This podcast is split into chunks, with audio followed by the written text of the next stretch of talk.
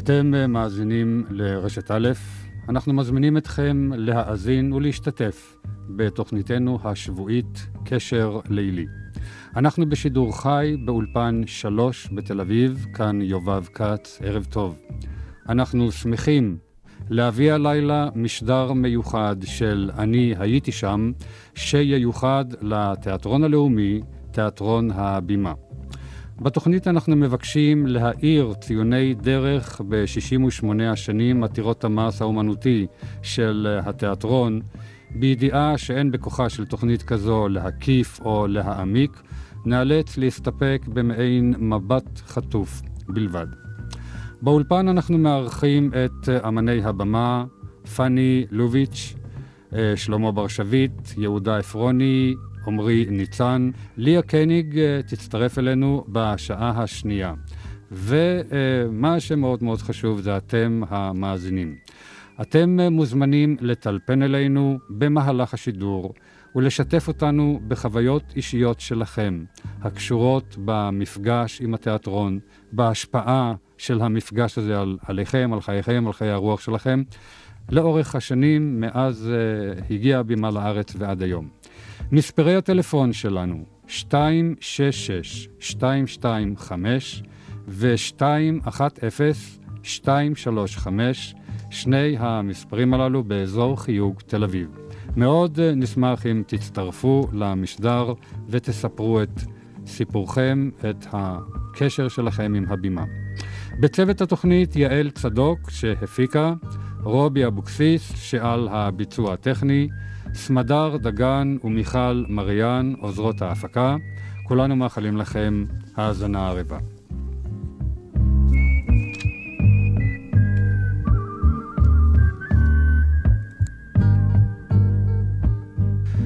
כן, כאשר מדברים על הבימה, צריך לפתוח בצעד הראשון, בבראשית של הבימה. הקבוצה הראשונה, עד כמה שאנחנו יודעים מן ההיסטוריה של התיאטרון, החלה את דרכה בשנת 1917, 1918. וכשאני עובר על החומר הזה, כשאני שומע את זה, כשאני קורא את זה, זה נראה בעיניי איזה מין אגדה מופלאה. קבוצת צעירים, יהודים, במוסקבה, בשנה הזו שבה מדובר, חולמים להקים תיאטרון דובר עברית, שיהיה התיאטרון הלאומי של ארץ ישראל. זה נשמע פנטסטי כשאתה מנסה להזדהות עם המציאות של אז, ועם הידיעה מה היה אז בכלל בארץ ישראל. שומעים את השם של סטניסלבסקי הגדול, של וכטנגוב, הצגות כמו הדיבוק, ואותה אווירה מיוחדת של קולקטיב, של הביחד, וזאת נראית אגדה נהדרת, שככל שאנחנו מתקדמים בזמן, יש איזה רצון להתרפק על האגדה הזאת, כי זה משהו באמת מחמם את הלב. פני לוביץ', את היית בין כמעט הראשונים, את הצטרפת את כמה שאני יודע לקבוצה של התיאטרון, כאשר סיפרת לי בהתחלה, כאשר הם כבר עבדו על הדיבוק, ובעצם את מרגישה שאת חדשה בקבוצה של הבימה, את לא היית בין הראשונים, אבל... מצווה. בבקשה? אחרי בר מצווה כבר. כן, הבר מצווה של התיאטרון, אם אנחנו משווים את זה. הייתי רוצה שתשתפי אותנו במשהו מן החוויות של הפגישה הזאת עם הבימה, של הפגישה עם סטניסלבסקי, של האווירה המיוחדת, של אותה קבוצת צעירים, שאני מסתכל עליהם ממש כצעירים מופלאים. קודם כל, גם בשבילי זאת, אני שמעתי כל כך הרבה אז על הבימה, שגם בשבילי זאת הייתה אגדה. אני באתי למקום שחלמתי עליו. ושכבר היו להם שתי הצגות שהציגו, נשב בראשית והנצחי. היהודי הנצחי, כן. ועבדו על הדיבוק. כבר, גם כן, היו כבר מוכנות. מערכה הראשונה הייתה מוכנה לגמרי, עבדו על השנייה. גם השלישית. עכשיו, חסרים לי מאוד חנה להנדלר ובנימין צמח, שהם עוד ישנם, חסרים לכולם. כן. עכשיו, מה אני באתי? קודם כל אני נכנסתי לתוך עבודה, כולם היו עסוקים. כולם יצרו. חזרות היו על פי רוב בלילה.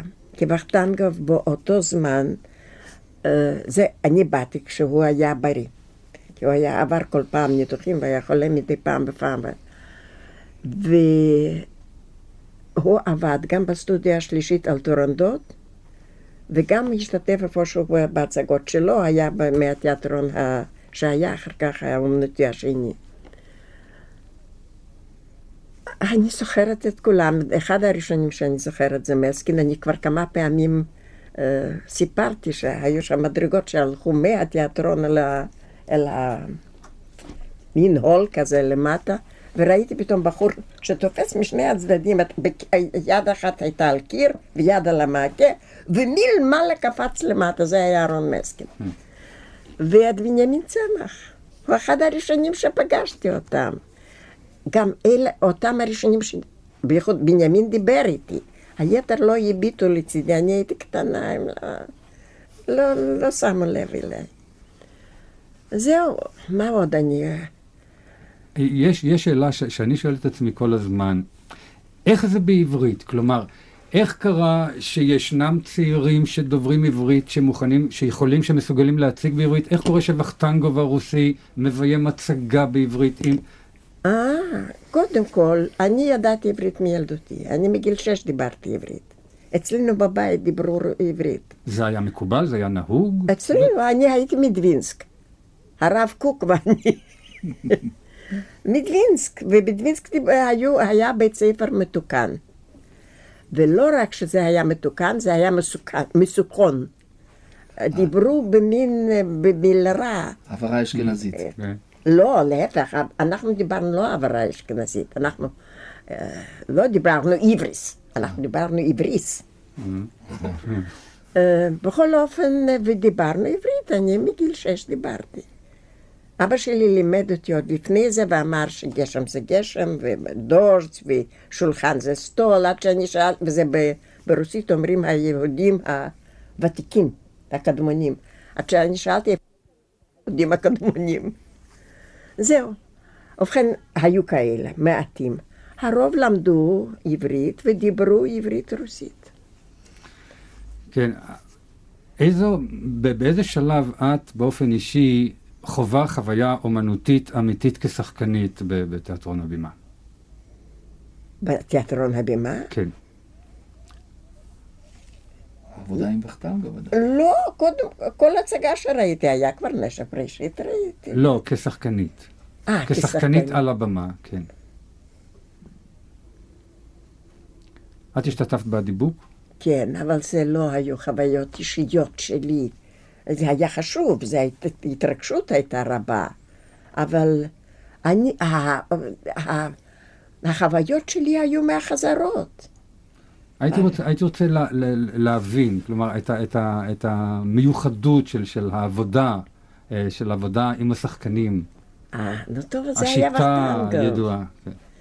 אתה הרגשת שהוא במו ידיו עושה את זה.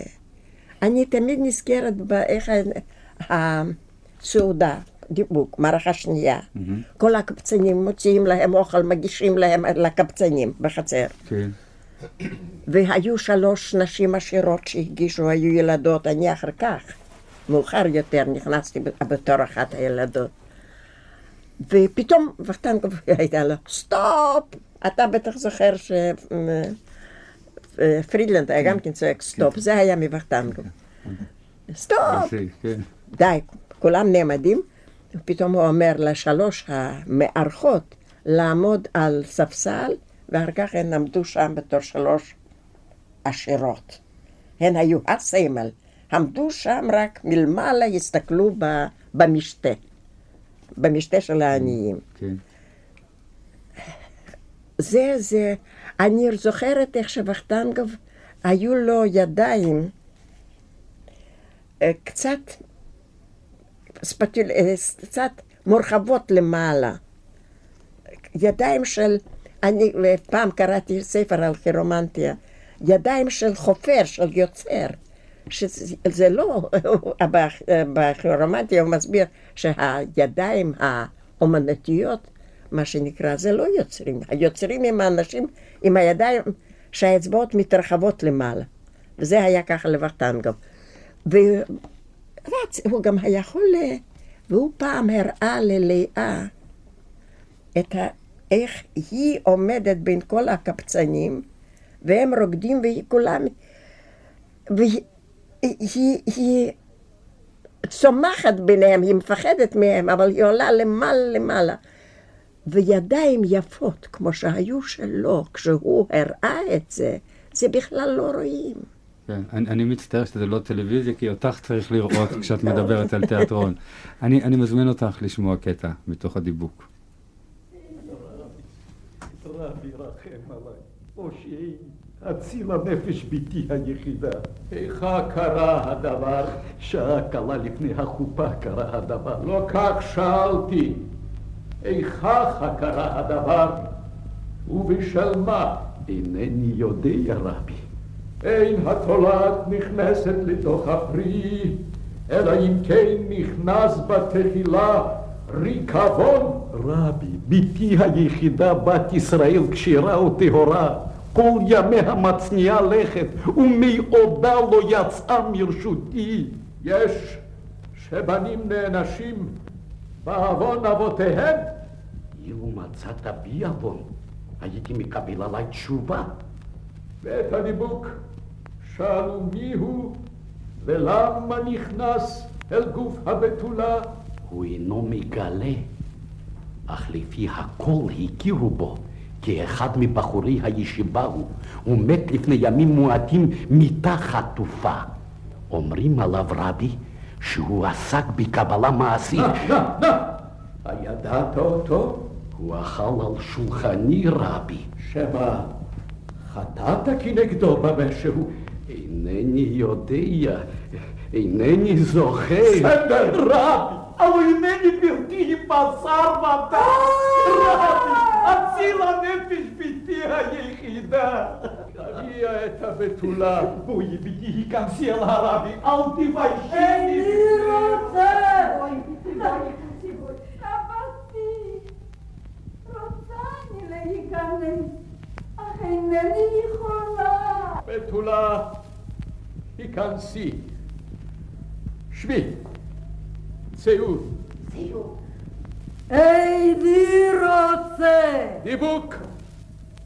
שף. שף. דיבוק. מי אתה? הצדיק דמירופול.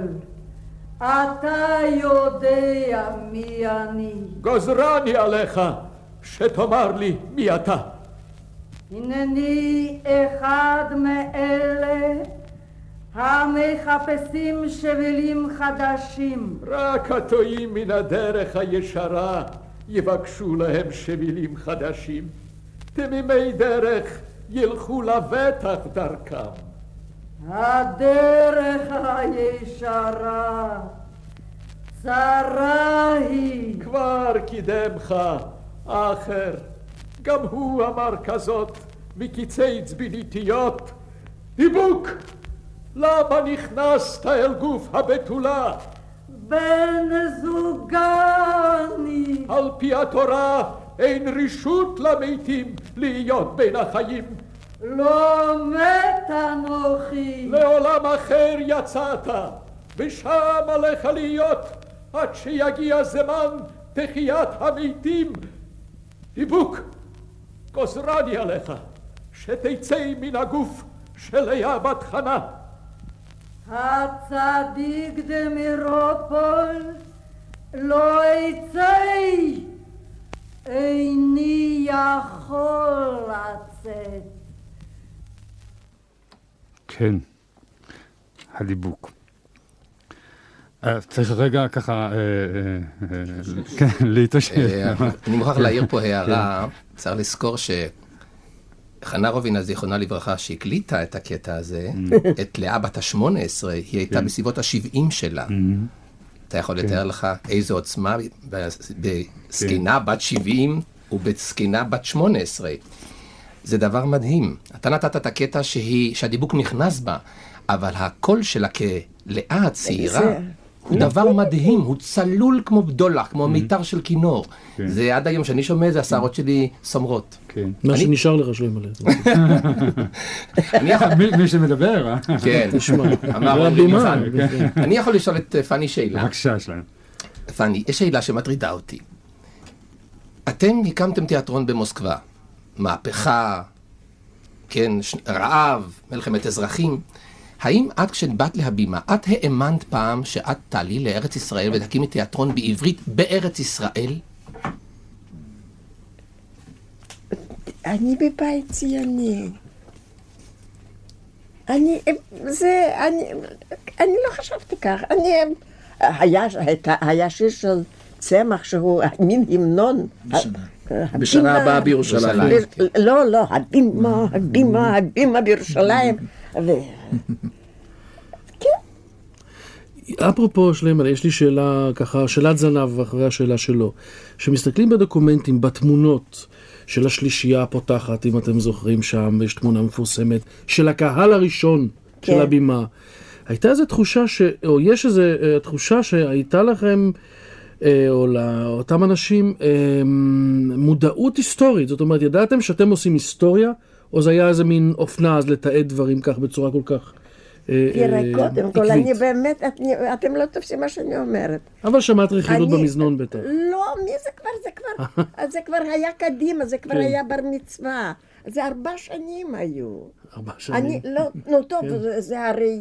זה הרבה, כן. זה הרבה מאוד כשמתחילים להתפתח. אבל בכל זאת, גם בהמשך הדרך, הדברים היו מתועדים כל הזמן. אתה יודע, רובינה וגמסר, אחר כך היינו כאילו אותו דבר. אבל הם לא... אני אומרת לך, כשבאתי לא הביטו לצידי. איך קיבלו אותך דרך אגב? קיבלו רע. לא, אני מכיוון, איך התקבלת? היום יש אודישן, מתקשרים. קודם כל לא קיבלו אותי. אני באתי לפני גמר העונה, והוא לא רצה להביט לצידי. היו לי 2, כי אנחנו התחלנו בחרקוב, אז בחרקוב היה וחתן, גם לפני זה, זה סיפור לחוד. וברוק ופרידלנד, הם קיבלו, הם היו חברים שלי במוסקבה, והם קיבלו אותי ואמרו לי צמח, בייחוד ברוק מאוד היה לצידי, גם פרידלנד. ודיברו עם צמח, אז הוא אמר שזה גמר, מה זה, מה יש? אני בכלל לא הבנתי שיכולים לומר לי לא. יש לך. כן. כנראה שלצמח היה מאוד חשוב שבן אדם ככה רוצה. אז הוא אמר להם, הבחורה מצאת חן בעיניי. ואיכשהו הוא הרשה לי לעבוד במשרד. אני לא ידעתי איך עושים את זה. והיו לי אפשרויות עם ילדים קצת לעבוד או משהו כזה. הייתי בת 16. אז... הוא אמר לו טוב, היא הייתה יכולה להיות גם שומעת חופשית. שומעת חופשית זאת אומרת להיות בכל החזרות ולשמוע הרצאות של סטניסלבסקי. אז הלכתי, והייתי באצבע אחת כותבת על מכונת כתיבה. והייתי כל הלילות בתיאטרון. ככה קיבלו אותי. אחר כך, לפני הקיץ, אחרי הפרמיירות, כי היו שתי מערכות, ראשונה ושנייה היו מוכנות, ואת זה הראו לקהל. עד סוף מערכה שנייה, בשלישית עוד לא הייתה, זה היה בדובה של אחרי זה. והיה קהל, כמובן, זה היה מאוד מאוד חשוב. ואז עשו לי בחינה. והבחינה זה היה משהו, כי אמר לי ורדי אחרי הבחינה, שהוא חושב שאני פעם אולי אהיה שחקנית לירית. ולעת עתה אני אוכל לשחק את בתיה, זה התפקיד הקטן של הילדה, ויש עוד ילדה, שהיא מופיעה גם במערכה הראשונה. אז אולי אני אפילו אדגית לשחק. אולי. אולי. אבל זה אני... ואני הייתי אומללה מאוד. ועבר וחטנגוב, ושאל אצלי, מה קרה? אמרתי, את לא התקבלת? אני סיפרתי לו שתהיה בחינה. אז אמרתי, כן. מה יש? אמרתי, כן, הם אמרו שאני יכולה להיות שחקנית לירית. מדוע לא? מה את רוצה בכלל? טרגית. אנחנו נעצור בנקודה הזאת ונמשיך הלאה. למה אני שאלתי את פני את השאלה הזאת? כי הדבר המעניין הוא שהתיאטרון הבימה כשיצא מברית המועצות, אחרי המהפכה למסע באירופה, כתיאטרון מוסקבאי, הוא עורר איזו תנועה ציונית ממדרגה ראשונה. המסע שלו היה מסע ציוני מדהים. בכל עיר שבאו, בכל ארץ שביקרו, בכל קהילה, התיאטרון העברי הזה שהופיע, השפיע השפעה עצומה לתושבים שהיו שם, מכיוון שהשפה העברית שפתאום צלצלה מעל הבמה, וההתעוררות של השפה העברית, והשחקנים בעברית, ורובינה בראשם, זה היה מסע ציוני של תיאטרון מוסקבאי. יכול להיות שהבימה אפילו בלי לדעת את השליחות העצומה שהייתה במסע הזה, אבל היום מבחינה היסטורית שאנחנו מסתכלים אחורנית, אנחנו אומרים שהבימה פה עשתה מעשה מופלא ציוני, למרות שהתוכנית הראשונה שלה לא הייתה בכלל להגיע לארץ ישראל. לא נכון, לא נכון. אנחנו מאוד האמנו. כן, קודם כל בהבימה, אחר כך, איכשהו, זה היה מאוד חשוב, אנחנו היינו בעד הבימה, כשהיה משהו קורה, יכלו להיות בפנים כל מיני דברים, אבל כשנחוץ על התיאטרון, היינו במקום. אני הייתי רוצה לעבור אתכם ככה לאותו פרק, כמובן שלב מאוד קדימה, הבימה לפני שעלתה לארץ ישראל, היה לה מסע מאוד מוצלח באירופה, בארצות הברית, היה גם איזשהו משבר. ב-31 הבימה עולה לישראל ותוקעת יתד בארץ. מה זה בסדר? ב-29, אנחנו ב-28 עלינו. ב-28 אתם ביקרתם בארץ פעם ראשונה. היה ביקור. ואחר כך נסעתם שוב לארצות הברית, ושם היה משבר. לא, לא, לא. אבל הם עבדו על האוצר. לא, אל תספר לי. לא.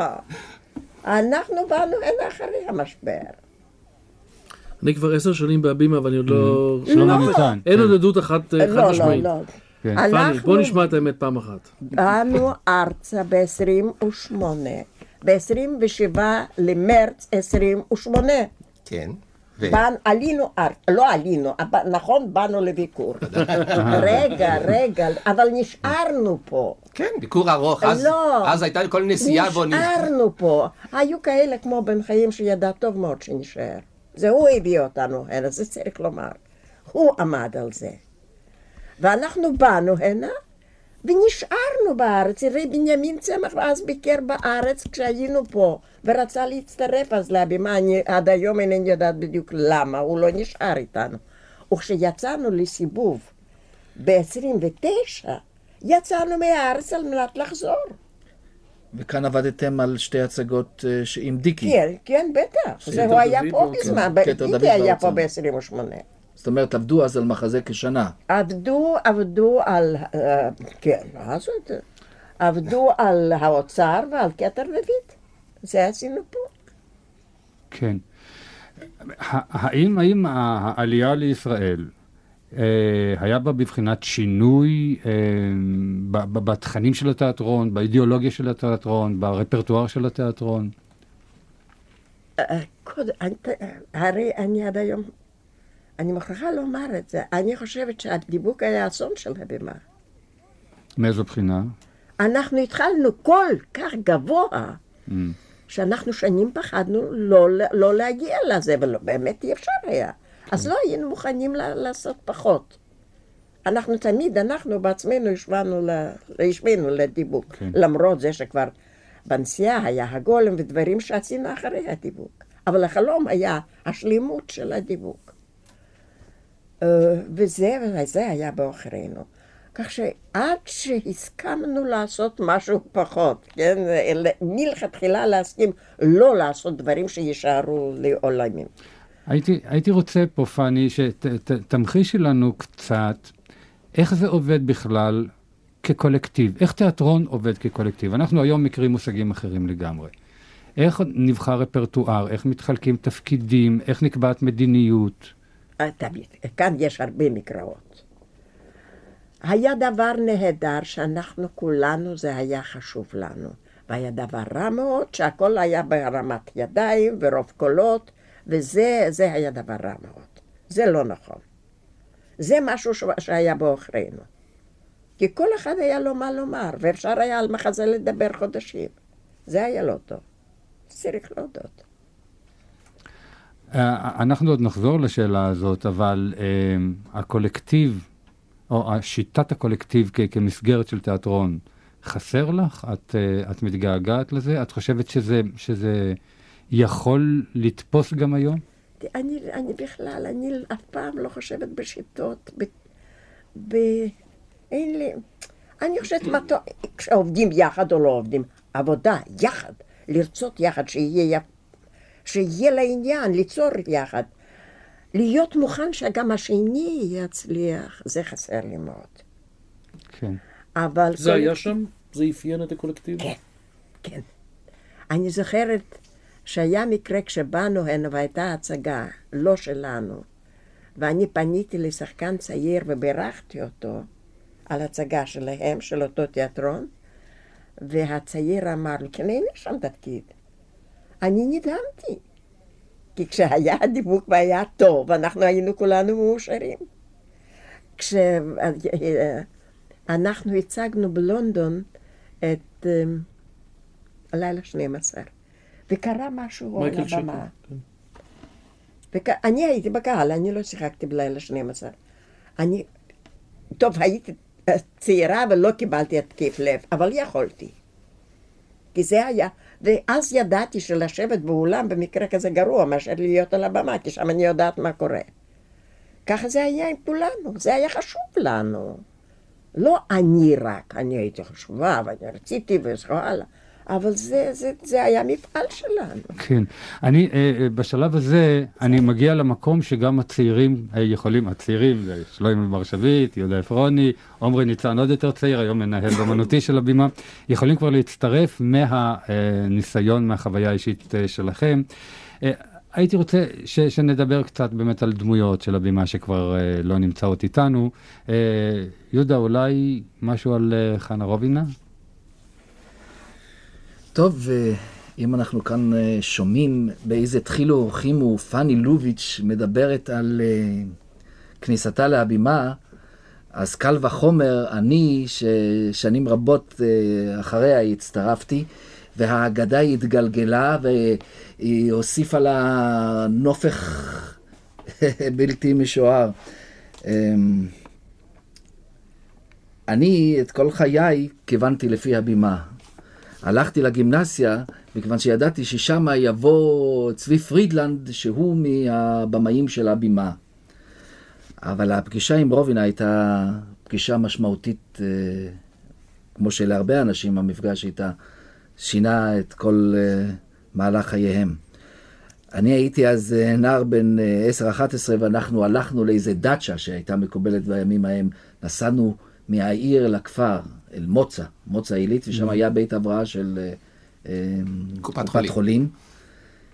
והנה התגלגלה שמועה שרובינה מתחסנת בבית הבראה. ואני ראיתי את התכונה בבית, את ההדרת כבוד הזאת שייחסו למאורה הזאת, שרובינה נמצאת בבית ההבראה, ולקראת סיום ימי חופשתה, היא הועילה לתת קנצרט בלשון הימים. דבר יותר למיקרופון, בבקשה, יודע שישמע לך טוב. כן, ככה.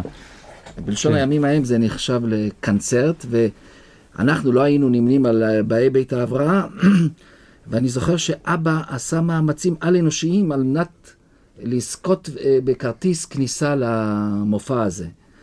וזה לא עזר לנו שום דבר, הוא היה צריך לשחד את שומר בית ההבראה, היה לו איזה נקניק, הוא נתן לו נקניק, איזה אז טוב בידיה. כן, הוא היה בעל בית חרושת לנקניק, והוא שיחד את השומר, פני, תארי לך דבר נורא כזה. נכנסים לראות את זה. ואז שמעתי אותה לראשונה,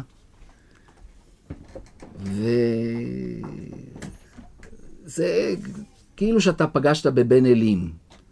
הקול, ההופעה, זה דבר שלא ניתן לתיאור מה שזה עשה בנפשו של נער בן 11. והייתי מוכרח לתת לזה ביטוי, וכתבתי לה מכתב, שאני רוצה לזכות ולראות אותה בתור אם המשיח ביהודי הנצחי. ואז התשתשו התחומים בין הדמות שהיא שיחקה, ובין האישיות שלה. היא הייתה בבחינת אם המשיח. ככה התייחסו אליה גם גדולי היישוב באותה תקופה. כשרובינה הועילה לשחק באיזה מחזה הוואי או במחזה מודרני אישה סוטה, כמו בקצבי הקרח, אז אוסישקין כתב שמיום שאת שיחקת את הזונה בקצבי הקרח, חדלת להיות אם המשיח. זה התמוטטו שמיים וארץ. כן. טוב, שנים לאחר מכן, כשהתבגרתי ואני זכיתי לעשות את הבחינה שלי בהבימה, והיא הייתה בין הבוחנות, אתה מתאר לך לאיזה שיתוק ואיזה הלם, הייתי נתון בהם להופיע בפני רובינה ולתת איזה קטע משחק. וצבי פרילנד, שהיה כבר מורה שלי בגימנסיה, ביקש לא פחות ולא יותר שאני עוד אחכה אותה בפניה, אני הצטיינתי בחיקויים. זו הרי הייתה פרובוקציה שבלתי נסלחת. איך היא קיבלה את זה? כן, היה לה חוש... היא לא אהבה את הקטע שאני נתתי, זה היה איזה תקליט שחוק שהם הקליטו בשנות ה-20 המאוחרות בלונדון, של המונולוג של העם היהודי הנצחי, הקינה של אם המשיח, ומהצד השני היה השיר של אליהו הנביא בהגולם. טוב, התקליט הזה סבל ממני, אני הייתי משמיע אותו איזה 1,000 פעם ביום, והוא היה שחוק בלב אחי. ואני השמעתי לה את החיקוי מתוך התקליט הזה, שהיא לא סבלה אותו. טוב. אני מוכן להוסיף פה, אתה הזכרת את רחב, את בקצבי הכרך. רובין הרי שיחקה את בקצבי הכרך, אישה שסרחה את דרכיה. והבימה הייתה זקוקה אז למגרש לבנות את הבניין. אוסישקין, שהיה יושב ראש הדירקטוריון של הקרן הקיימת, סירב לתת להבימה את המגרש לבנות את הבית בגלל התפקיד שאם המשיח רובינה שיחקה. היו בעיות, ורובינה הייתה מוכרחה ללבוש שמלה צנועה וסגורה עם שרוולים ארוכים, לנסוע לירושלים, וישבה שעתיים בחוץ עד שאוסישקין הסכים לקבל את רובינה ולתת להבימה את המגרש שהיום בית הבימה מוקם. עד כדי כך, כמו שיהודה אומר, התשתשו הדמויות שהיא שיחקה עם האישיות שלה. כן. יש לנו מאזינה שרוצה להצטרף לשיחה ואני שמח על כך. אני שוב אזכיר לכם את מספרי הטלפון שלנו. אתם מוזמנים להצטרף ולהתחלק איתנו בחוויות שקשורות בקשר או במפגש שלכם עם תיאטרון הבימה. 266225 ו-210235. שני המספרים באזור חיוג תל אביב. הלו? הלו? כן, ערב טוב. ערב טוב. מה שמך? אביבה. כן, אביבה. אני רציתי לומר שאני מגיל בית ספר יסודי גדלתי על הבימה. הוריי היו לוקחים אותי להצגות, זאת שהבימה הייתה במוגרבי למטה. ואני יכולה לומר שברפרטואר של אז, לפי דעתי, אני שמעתי גם מה שאמרו, שהם השתדלו, שפני לוביץ' אמרה על הרמה, שהם השתדלו לשמור, שהם התחילו בדיבוק. להידמות לדיבוק, כן. כן, לפי דעתי, כל הצגה של אז, היא הייתה ברמה מאוד מאוד גבוהה, ואני זוכרת שהייתי חווה את החוויות של ההצגה איזה חודש לאחר ההצגה. אני זוכרת את ההצגה, עכשיו הזכירו בקצבי הכרך, שרובינה שם הייתה בתפקיד שונה מכל התפקידים שלה, ואני אפילו זוכרת שהיה שם שיר, שמן זית כזה, אני הרבה שנים זכרתי גם את המנגינה. אני זוכרת את הדיבוק, איזה התרגשות זה גרם בי, ואני מאוד זוכרת עד היום את הריקוד של הקבצנים שם. זה היה משהו כזה מטיל אימה, ואני זוכרת את ברטונוב שהיה בתפקיד שמשולח שם. והתפקיד הקטן שלו, מבחינת זמן, הוא היה תפקיד מאוד גדול. עוד הצגה שאני מאוד זוכרת זה כבלים. ששם, ואני אפילו זוכרת קטע, אולי יש לך בהקלטות, אני אפילו זוכרת קטע שברטונוב, הם היו שם אסירים, 3 אסירים פליליים בבית סוהר, ברטונוב ומסקין וקלצקין. ואני זוכרת את הקטע שברטונוב היה קורא, הוא היה מספר על מכתב שהוא קיבל מנכדתו, שהיא מספרת על הבית שעץ שזיף פורח. אני זוכרת, זה כבר המון המון שנים. ואני כל כך זוכרת את הקטעים האלה, שהם עד היום הם ככה מרטיטים בי כשאני נזכרת. בכלל, אני חושבת שכל הרפרטואר של אז היה נבחר, ואילו היו מחזירים הצגות של אז, אני חושבת, יש הרבה שלא ראו אותם. וגם אני הייתי רואה אותם שוב ברצון רב, כי לפי דעתי המחזאות, מבחינת מחזאים, היא ירדה קצת, כשאני משווה לאז. כן, הנה. אז היה, כל הצגה הייתה חוויה בלתי נשכחת, והמון זמן חוויתי אותה. אביבה, שומע אותך פה עומרי ניצן, המנהל האומנותי של הבימה. אני מאוד מודה לך, אביבה. את הוספת לנו ככה חלק יפה לתוכנית. לילה טוב לך, תודה. אני חושב שיש עוד מאזין ומאזינה על הקו, הלו? הלו? אתה שומע? כן, ערב טוב. ערב מצוין. עם מי אנחנו מדברים? שמי מנהיים אסתר. כן, אסתר, בבקשה. זיכרונות שלי עם חבימה הם מתקופת ילדות שלי בפולין, בקרקוב. אני זוכרת איך שחבימה הגיעה לקרקוב, זו הייתה חגיגה לכל היהדות, ובמיוחד לנו ילדי בית ספר העברי, שקצת ידענו את השפה העברית. על איזה שנה את מדברת? זה בערך היה 35-36, אני חושבת. כן. ואני זוכרת שעמדתי בתור שעות לקבל את הכרטיסים המיוחלים, וכשראיתי אותם, ושמעתי וספגתי את האווירה של חבימה האגדתית שרק שמענו עליך, זה היה חלום. ואחר כך, אחרי השואה, כשבאתי ארצה, פעם ראשונה הגעתי שוב פעם לחבימה, לבניין שלה, ויכולתי לחוש אותה עוד פעם, זו הייתה חגיגה כפולה. כן. כן, איזו הצגה הוצגה אז בקרקוב?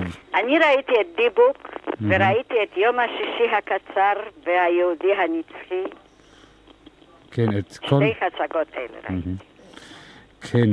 את רוצה פה לדבר עם מישהו במיוחד בצוות שיושב איתנו? יושבת איתנו פני לוביץ', שלמה ברשבית, יהודה אפרוני, עומרי ניצן. עומרי ניצן, אני במקרה הייתי מורה של אחותו. ואימא שלו חינכה את שני הילדים שלי. יופי, אני מאוד מודה לך, אסתר. לילה טוב.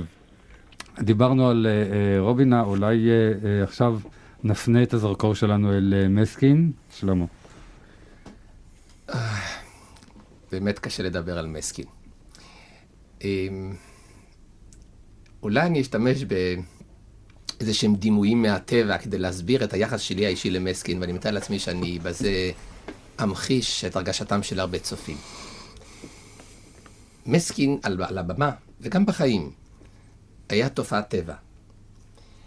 אני חושב שהוא היה רעידת אדמה, הוא היה איזה טייפון, היה שמש, היה דברים שהם אבות המזון של הטבע. הוא לא היה אדם רגיל, הוא לא היה, היית מנהל איתו שיחה נניח, החום שנבע ממנו, הפשטות, העוצמה הפנימית שלו, היו כאלה שהם חיממו סביבם הרבה מאוד שחקנים. אני מוכן לספר אולי חוויה אישית שלי, שאני תמיד אוהב להסביר מי היה מסקין בשביל הדור שלנו, השחקנים הצעירים. כשאני באתי להבימה, לבית הספר דרמטי בקיץ 46, אני האמנתי שאני בא לבית מקדש. בשבילי הבימה הייתה בית מקדש. אם אולי נאמר, חצר המטרה של הנביאים. אני באתי לפגוש נביאים.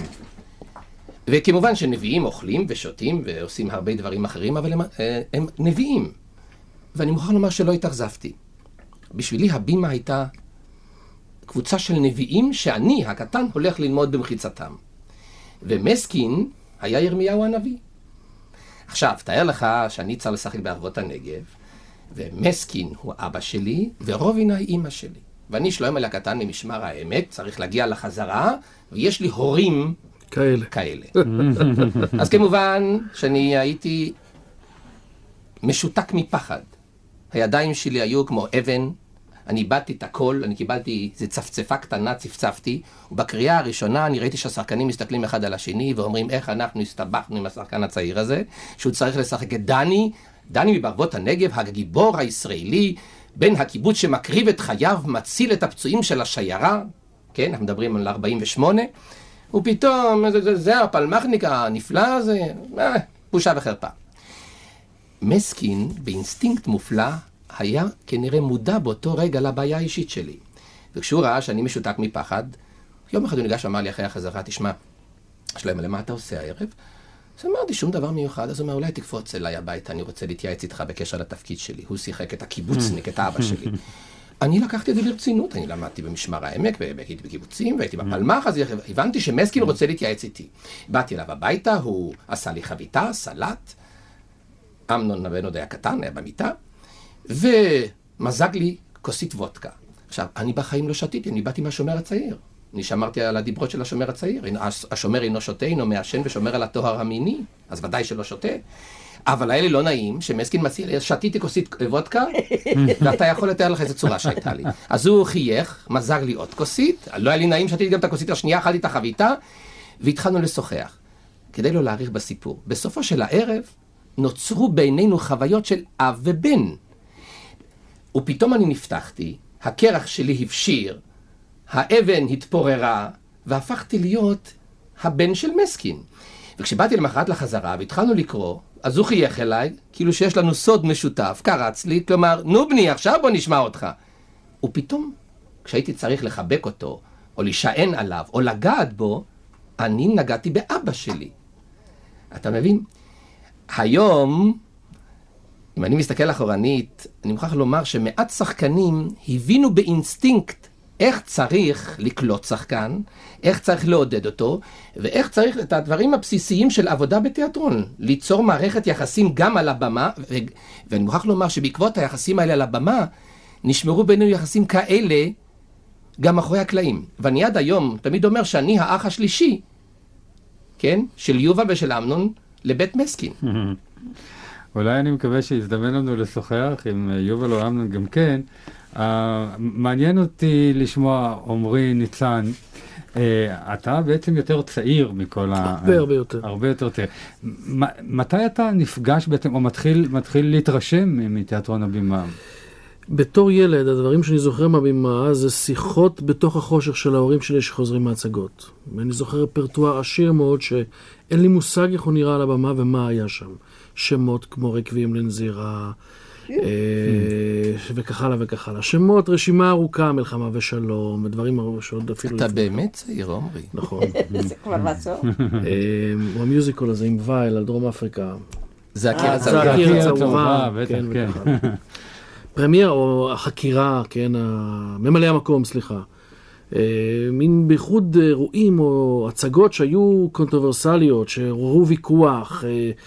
מה שאני חשתי בזמנו, שהצגה של הבימה היא אירוע מעורר עדים, שזה לא איזה מין עוד הצגה שחולפת ועוברת, אלא היא מעוררת עדים. בעקבות זה לאט לאט התגנבתי להבימה, הייתי הצגות ראשונות,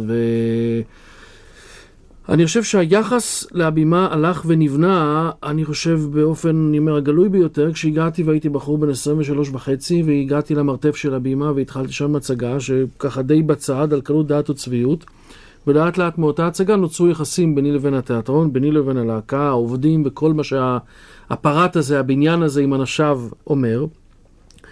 לדעתי בסך הכל קשרים די טובים בעיקרו של דבר, ואז לאט לאט הבנתי אולי יותר את המשמעות החברתית, ההיסטורית אולי, של הבימה הייתה, של הבימה רכשה במשך השנים. אפילו משיחות הטלפון הבודדות שהיו פה, אפשר לעמוד על שזה לא סתם עוד תיאטרון שהפיק הצגות. זה היה נושא דגל במידה מסוימת, זה היה קול של חוויה ציבורית חברתית הרבה יותר גדולה ומעמיקה. ראשית כל בהתחלה של הרנסנס של השפה העברית, של הספרות העברית, ואחר כך כשיישוב היה קטן, היה יישוב של כמה מאות אלפי אנשים, אז זה פשוט באולם האלף, בעל אלף המקומות של הבימה, מקום ההתכנסות אולי בין הגדולים ביותר, כנראה שהתקיים דו-שיח משמעותי וחשוב ביותר בחיי התרבות והחברה של היישוב. ואני חושב שחלק מזה נשאר עד היום, והלוואי שהבימה או אנשי הבימה נדע לכבד את הבימה, כמו שהקהל יודע וידע לכבד את הבימה. כן. אולי פה אני רוצה להשמיע קטע מאירמה לדוס, שמביא בעצם מבחינת הרפרטואר את הבימה לאיזה עולם אחר, שבוודאי היה ויכוח גדול סביב השאלה הזאת, האם הבימה בכלל צריכה בדברים כאלה להתעסק. בואו נשמע את הקטע, ננוח קצת ונשוחח גם על השאלה הזאת. זהו הבר שלי. המקום מצטיין במרתף יין משובח, המחבוא הפרקטי ביותר בכל המיליה. נראה מי נמצא איתנו כאן הערב. ז'וז'ו לזייסל. ז'וז'ו מבט מלוכלך. רוברטו לדיה. רוברטו, יהלום השכונה. פרסיל לנואר. פרסיל האפל. אפרונג'יפן. פרח העולם התחתון. איזה אצילות, איזה אנשים, הנה כאן מולכם נבחרת הפושעים. איזה חן, איזה שיק, כל אחד מושלם, אנו הצמרת של חלאת האדם. רק נלבש כפפות, ונפרוץ את הקופות, וניקח את המאות, אך נבוז למטבעות. צריך לדעת איך לחיות, אנו ותיקים, ניסיוננו רב, כי ידינו הם ידיים של זהב. בעולם התחתון אין אנחנו סתם, אנו הצמרת של חלאת אדם, בני אדם. אנו בנק פותחים כמו צוות של מומחים, רק זהב אנו לוקחים, אחר כך אנו נחים. צריך לדעת איך לחיות. הוליט למו, הוליט הפער, יש לו גם שמות אחרים, לטטנוס, לסת הברזל, לסק דבה, נות נפוח, נא, ננביט, יד בצד, כמו כן קוראים לו לפעמים מסיה לפטרון. זה פוליט למו, איזה איש גדול, כי הוא מאמין באהבה לכל. בעסקי אהבה הוא עובד כסוס, אך מכל עסקה כזאת יש לו 90% מכל פול ניקח את הכסף שהורווח, וכל לא תיתן ניסח, עתידה הטוב מובטח, והמת ליבו ישמח, כי חיים אנו מאהבה.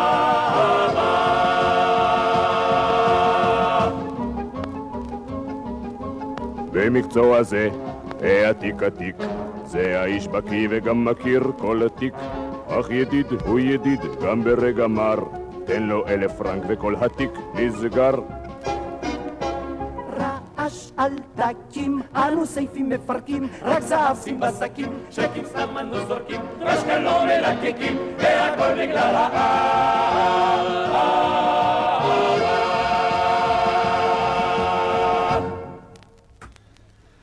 כן, ירמה לדוס, פני, כן, בבקשה, בבקשה. שלא תחשבו שאנחנו חלמנו לשחק רק את היהודי הנצחי, דווקא לא. אנחנו רצינו לשחק הכל, גם את ירמה לדוס, או דברים מסוג זה, כי היינו שחקנים. לא נביאים, כן. לא נביאים, אנחנו רצינו לשחק את הכל. ורובינה רצתה לשחק בפריפרי, בקצווי הקרח, ואנחנו הכל רצינו לעשות. אבל היה ויכוח, הרי, היה ויכוח בעניין הזה, האם זה נאה... היה ויכוח, למשל, על מירה לאפרוס. אם זה הניבוא שלנו. אם זה... אבל לא מפני שזה סוג של מחזה. אנחנו רצינו לשחק הכל, אבל שיהיה טוב. שיהיה מחזה טוב.